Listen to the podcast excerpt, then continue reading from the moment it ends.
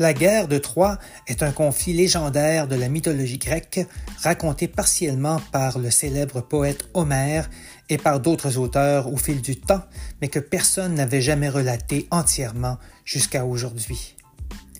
Je m'appelle François Bellavance et j'ai publié aux éditions Douro toute la guerre de Troie en trois tomes suivis de l'Odyssée d'Ulysse, je me suis basé sur les textes d'auteurs célèbres dont Homère, Virgile et Quintus de Smyrne, dont j'ai actualisé la langue pour le lectorat d'aujourd'hui.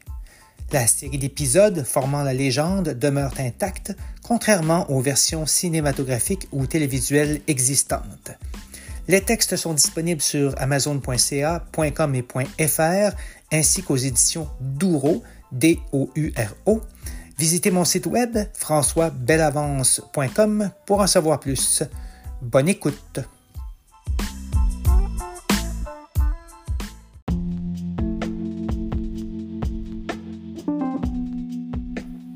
Bienvenue au sixième épisode de la guerre de Troie et de l'Odyssée actualisée. Cet épisode couvre les chants 13 et 14 de la série de quatre tomes publiés aux éditions Douro est disponible sur leur site ainsi que sur Amazon en version papier et Kindle. Avant de commencer, voici quelques notes concernant les notions contenues dans le texte. Péléide signifie fils de Pélée. Il s'agit donc d'Achille. En grec, Syknos signifie cygne. C'est Apollon qui commande les neuf déesses des grands arts libéraux appelée muse. Une hécatombe est un sacrifice de plusieurs animaux. Les femmes enlevées lors de pillages étaient utilisées comme esclaves sexuelles, entre autres, à cette époque. Et enfin, Minès est le roi de Lyrnessos. Sur ce, bonne écoute.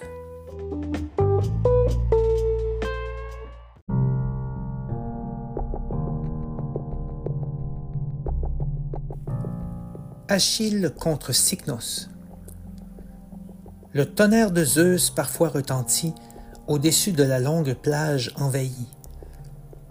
Autour de la haute Troie passe le temps qui éloigne pères, mères et enfants.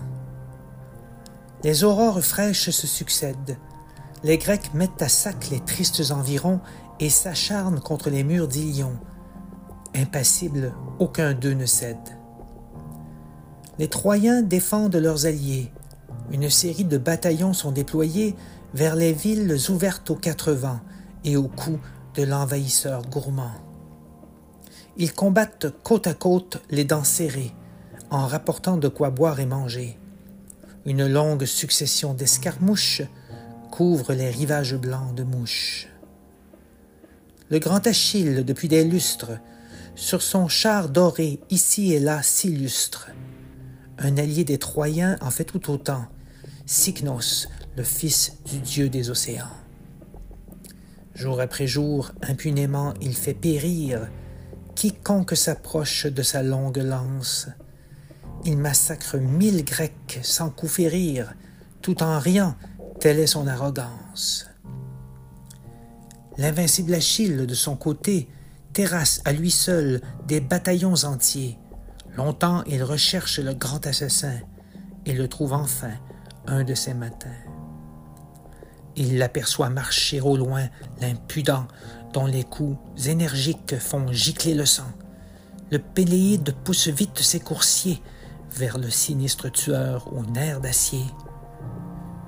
Du coin de l'œil, Cycnos le voit venir, sans prendre panique ni même frémir.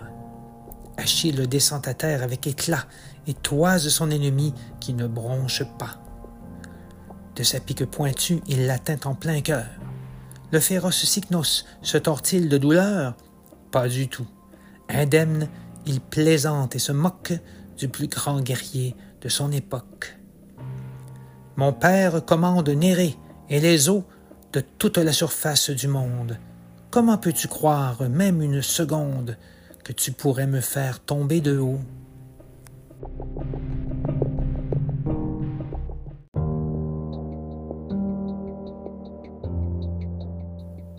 la fureur d'Achille.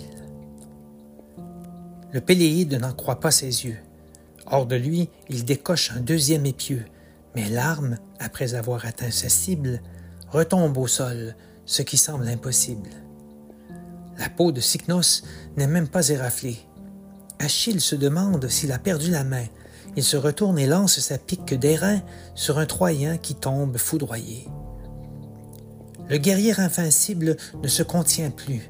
Sa colère se fait rademarer. D'un bond, il atteint celui qui l'a nargué et martèle son visage avec son écu. Il le presse, le trouble et l'accable, sans lui donner le temps de répliquer. Comme un boxeur pris dans les câbles, le grand Cycnos se met à paniquer. Le fils de Poséidon sent approcher les ténèbres flottantes du trépas. Dérouté, il recule de quelques pas et pose son gros talon sur un rocher. Cycnos chancelle et tombe sur le dos. Achille n'attend pas et lui saute dessus. Il le presse du poids de son bouclier et, comme dans un étau, le tient serré.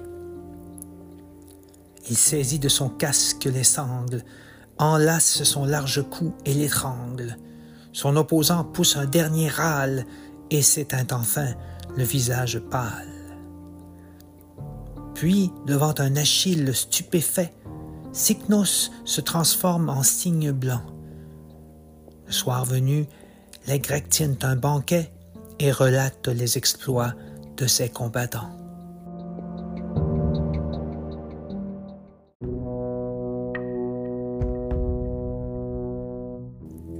La demande de Chryses. Pour ces hommes partis vers l'inconnu, près d'une décennie ainsi se passe. Seuls les héros de cette ère révolue peuvent se montrer aussi tenaces. Le sablier du temps mesure les jours. Chaque razzia dans les villes tout autour rapporte son lot de jeunes filles et de pierres précieuses qui brillent.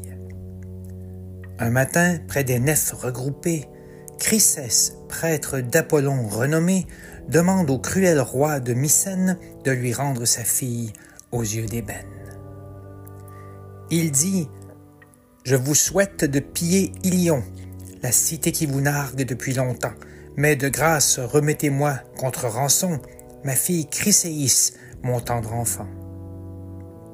Agamemnon refuse, catégorique, et menace le vieil homme sans défense. Chryses s'enfuit et prie le dieu lyrique de déchaîner toute sa vengeance.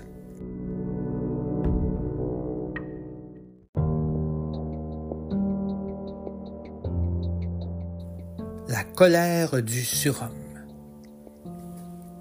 Soudain, des cimes de l'Olympe, Apollon descend. Il porte à l'épaule son arc d'argent. Sur son dos, les flèches sonnent quand il bondit. Sombre, il avance, semblable à la nuit. Le surhomme bande son arme métallique. Il vise d'abord les mulets et les chiens. Puis il s'acharne sur les faibles humains et leurs minces armures pathétiques. Une pluie de projectiles percute les combattants qui, un par un, chutent. Leurs jambes ne peuvent plus les soutenir. Une forte fièvre les fait gémir. C'est la peste s'abattant sur les envahisseurs, qui tombent comme des mouches. Cette calamité leur semble louche. Neuf jours durant, elle maintient son ardeur. Les survivants n'y comprennent rien. À court de ressources, ils consultent leurs devins. Calcas dit connaître le grand responsable de ce mal étrange qui les accable. À nos dépens, notre assaillant s'amuse. C'est le conducteur des neuf muses, Apollon, outragé par la capture de la fille de Chryses, belle créature. Notre chef qui l'a enlevé insulte cet honorable homme de culte qui avait pourtant offert un juste prix pour la ramener saine et sauve avec lui. Afin que cette calamité cesse, il faut rendre Chryséis à Chryses et rendre hommage par une hécatombe au Dieu par qui nos hommes tombent.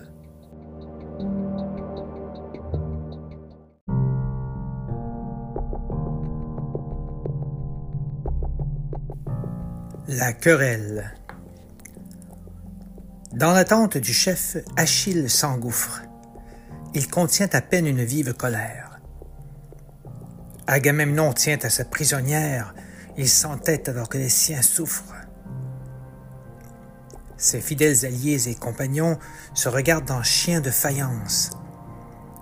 On me demande à moi, Agamemnon, de plier, de faire preuve d'indulgence et de libérer celle que j'ai choisie parmi les esclaves les plus jolies. Soit, j'affranchirai la douce Chryséis, mais à Achille je prendrai Briséis. D'Achille, Briséis réchauffe le lit. Il l'a prise à l'Irnessos des mains de Minès. Il dit Tu te crois grand, mais tu es petit. On reconnaît là toute ta finesse. Sac à vin, œil de chien et cœur de cerf, tu as peur de m'affronter, faux frère. Le Péléide s'apprête à tirer son épée. Ce qu'Athéna ne peut toutefois accepter. Elle apparaît à ses yeux uniquement et lui ordonne de rester calme. Le jeune héros hésite et range sa lame à la fille chérie de Zeus, obéissant. Il dit Je quitte ce siège ridicule. Ne compte plus dans tes conciliabules sur ma présence, et je te le déclare, un jour viendra où, maître Quare, en voyant sur le champ de bataille troyen les membres brisés des soldats achéens, tu viendras quémander mon intervention, et ma réponse sera pas question. Agamemnon fulmine, Achille est hors de lui. Le vieux Nestor tente de calmer les esprits de ces deux formidables guerriers mais rien ne peut plus les rapprocher. Le fils de la nymphe Thétis sort à grands pas de la tente du chef qu'il vient de renier. Ce soir-là, les sbires du roi viennent chercher Briséis sans qu'il lève le petit doigt.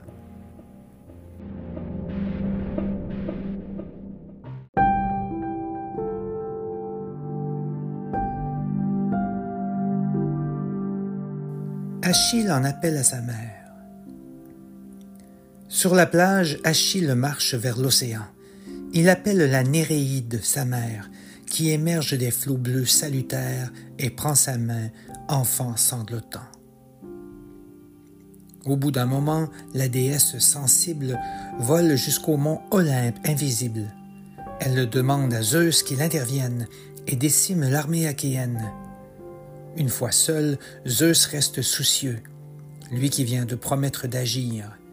Il croise Héra et pousse un long soupir, car elle a deviné son petit jeu. Elle le questionne, lui qui contrôle la foudre, le tonnerre et les orages. Il lui dit Tu devrais craindre ma rage et te contenter de jouer ton rôle.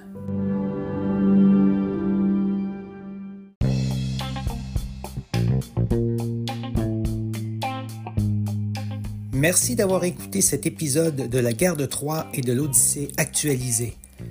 40 épisodes seront publiés en 40 jours, ce qui vous permettra de les écouter à votre rythme sans attendre trop longtemps la conclusion de ce formidable cycle de légendes grecques. La guerre de Troie suivie de l'Odyssée, actualisée pour vous. J'espère que vous aimerez.